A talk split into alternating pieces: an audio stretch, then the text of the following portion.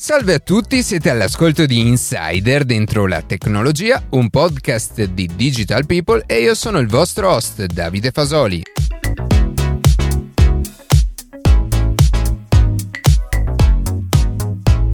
Oggi torneremo a parlare delle nostre abitazioni e come grazie alla tecnologia sviluppata per i pannelli solari e fotovoltaici possiamo ridurre il nostro impatto sul pianeta. Prima di passare alle notizie che più ci hanno colpito questa settimana, vi ricordo che potete seguirci su Instagram a chiocciola dentro la tecnologia, iscrivervi alla newsletter e ascoltare un nuovo episodio ogni sabato mattina su Spotify, Apple Podcast, Google Podcast oppure direttamente sul nostro sito.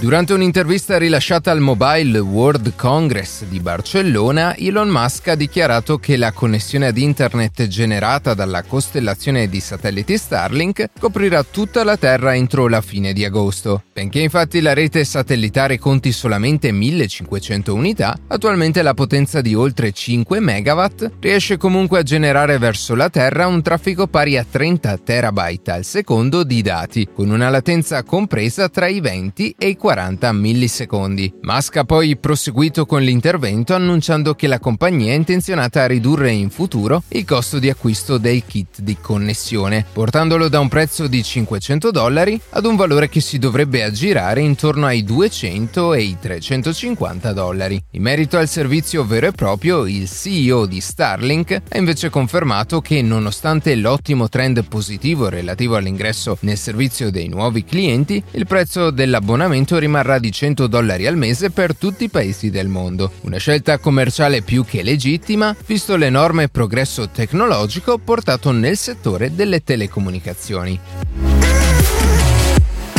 Il presidente del Consiglio Mario Draghi ha annunciato la sospensione del cashback di Stato, confermando che dal 1 luglio non sarà più possibile accumulare rimborsi dai pagamenti con moneta elettronica. Secondo Draghi, la formula del rimborso non funziona ed è alla base della decisione di ripensare l'iniziativa che era stata partorita dal secondo governo guidato da Giuseppe Conte. Il cashback di Stato è nato come una misura per contenere l'evasione fiscale e quindi incentivare le transazioni in moneta elettronica elettronica che sono tracciabili. Nel momento in cui però la misura ha coinvolto qualsiasi categoria merceologica, la spesa per lo Stato è stata eccessiva, perché secondo l'attuale governo avrebbe avuto maggior senso concentrare gli sforzi nei settori commerciali dove i pagamenti non tracciati sono molto più frequenti. La misura quindi, seppur sulla carta avesse un suo senso e potrebbe ancora averlo in futuro, va ripensata.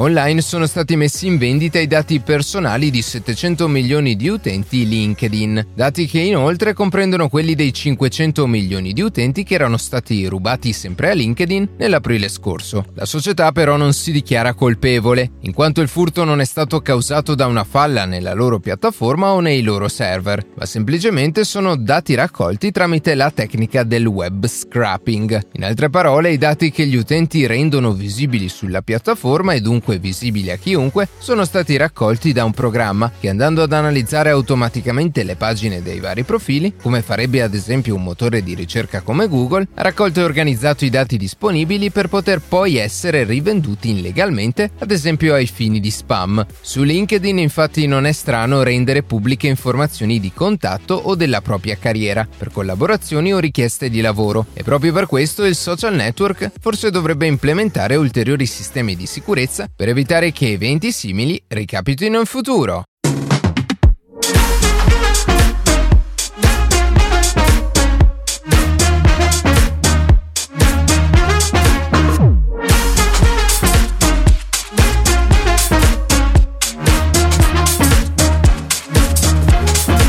Lotta al cambiamento climatico è oggi considerata come una delle sfide più impegnative per il nostro pianeta. Praticamente ogni giorno sentiamo parlare in televisione e sui giornali di scioglimento dei ghiacciai con relativo innalzamento dei mari, condizioni meteorologiche estreme che si riflettono principalmente in tempeste, uragani e alluvioni, arrivando infine a lunghi periodi di siccità causati da ondate di calore senza precedenti come quella che si sta verificando proprio in queste settimane. Secondo il quinto rapporto di valutazione del Comitato intergovernativo per i cambiamenti climatici, senza un corretto intervento sulle politiche relative alle emissioni di gas serra nell'atmosfera, entro fine secolo si produrrà un riscaldamento globale compreso fra i 2 e i 4 gradi. Attualmente, per quanto ci riguarda, l'Unione Europea si colloca tra le potenze economiche più dinamiche nella lotta alle emissioni di sostanze clima alternanti. Entro il 2018 è riuscita infatti a diminuire il rilascio di tali agenti del 23% rispetto al livello del 1990 e si sta impegnando a raggiungere la decarbonizzazione entro il 2050, esattamente in linea con quanto stabilito dal Green Deal del 2019.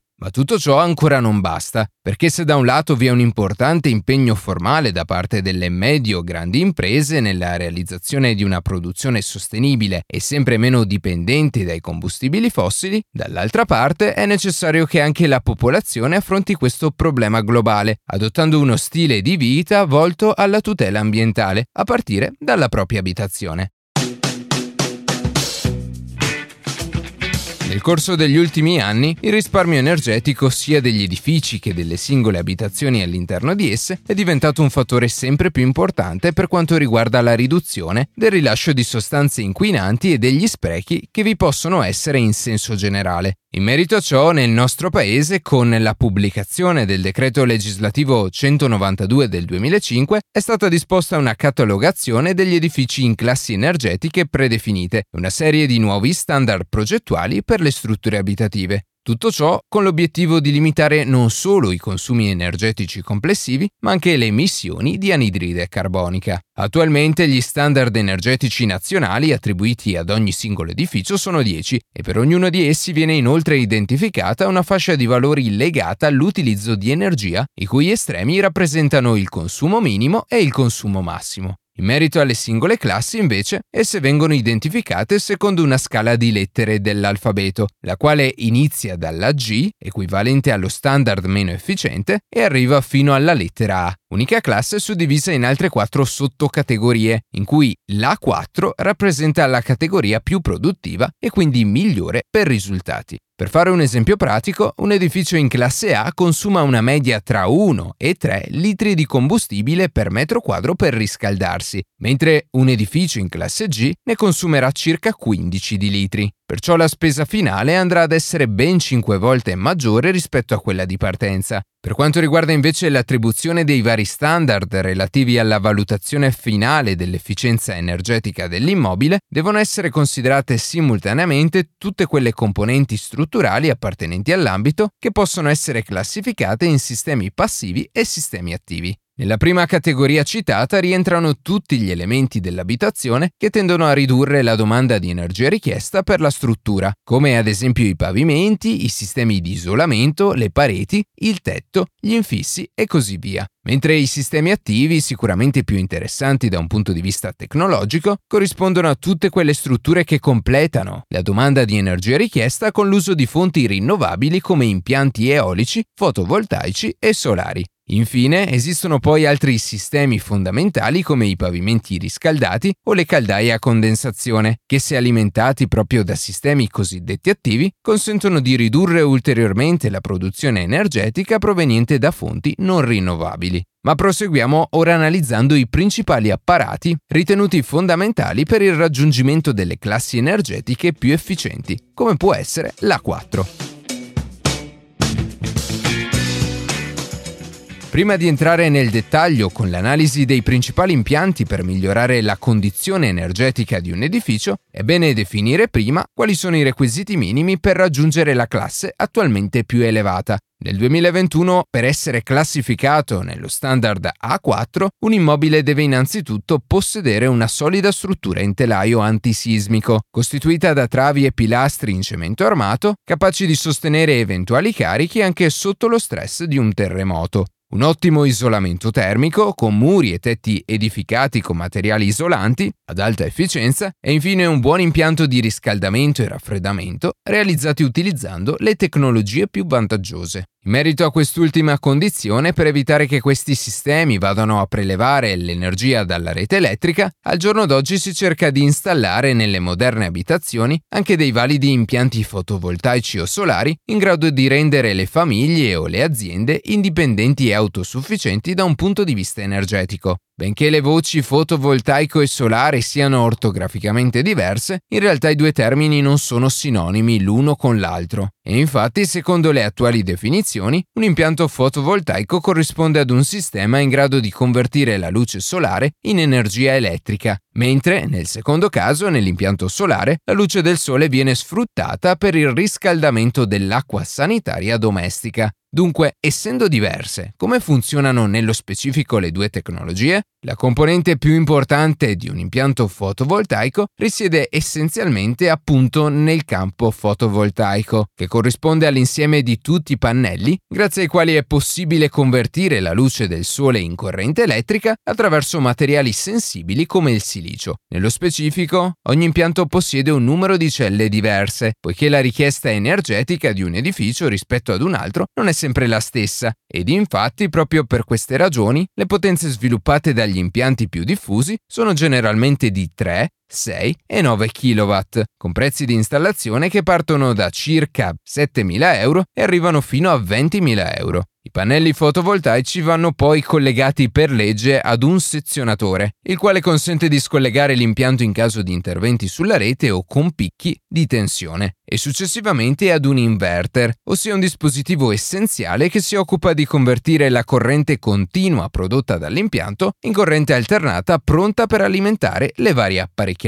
Fondamentale è anche la presenza di un sistema elettronico di monitoraggio connesso a Internet per ponderare la produzione dell'impianto o eventualmente intervenire in tempo reale in caso di guasto o malfunzionamento. Come accennato poco fa, inoltre gli impianti fotovoltaici sono composti da celle fotovoltaiche di silicio puro al 99%, ma ciò non significa che siano tutti uguali. Le tipologie di pannelli variano infatti a seconda del grado di rendimento ed efficienza che possono garantire e attualmente la stragrande maggioranza degli impianti fotovoltaici ad uso domestico e industriale monta pannelli in silicio monocristallino o policristallino. Nel primo caso, con pannelli monocristallini, si hanno performance generalmente migliori grazie soprattutto a celle di silicio che possiedono una maggiore purezza e un alto grado di regolarità nella disposizione reticolare dei singoli cristalli, comportando una minor quantità di spazio occupato e un rendimento mediamente maggiore rispetto all'altra tipologia. Ed infatti i pannelli policristallini, essendo caratterizzati da un forte disallineamento dei cristalli che costituiscono il reticolo, richiedono molta più superficie per generare la stessa potenza delle celle monocristalline, anche se il costo in proporzione risulta comunque minore rispetto alla prima tipologia.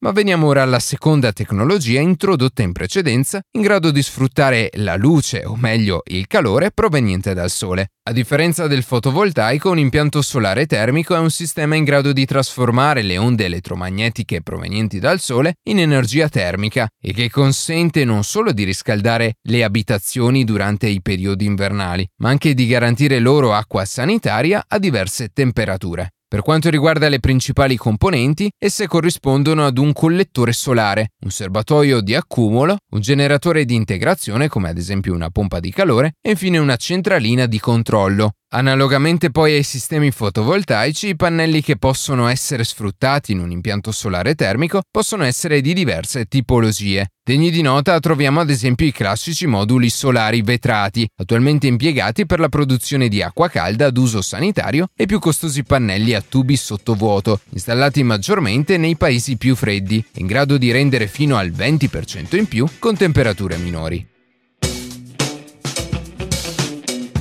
Avviamoci ora verso la conclusione della puntata con qualche riflessione sul futuro della sostenibilità domestica. Al giorno d'oggi siamo ben consapevoli che l'inquinamento generato dalle attività umane non è causato solamente dagli innumerevoli mezzi di trasporto che circolano ad ogni ora del giorno. Le nostre abitazioni, i negozi, gli uffici, i centri commerciali e gli ospedali sono solo alcuni dei luoghi attualmente responsabili delle grandi emissioni di particolato nell'atmosfera. Gli impianti termici per il riscaldamento degli edifici hanno infatti un'incidenza sul totale delle emissioni di CO2 in ambito urbano fino a 6 volte superiore rispetto all'incidenza del traffico veicolare. E in un paese come l'Italia, in cui ben 8 milioni di persone vivono in case con problemi strutturali, di isolamento o con scarsa efficienza energetica, non è ammissibile che la questione venga continuamente rimandata al giorno dopo. Tuttavia, grazie alle misure come il bonus ristrutturazioni, l'eco bonus e il super bonus 110% messi in campo dalle istituzioni, la situazione sembra destinata a cambiare in meglio, a favore di uno scenario con la casa sostenibile al centro della nostra vita.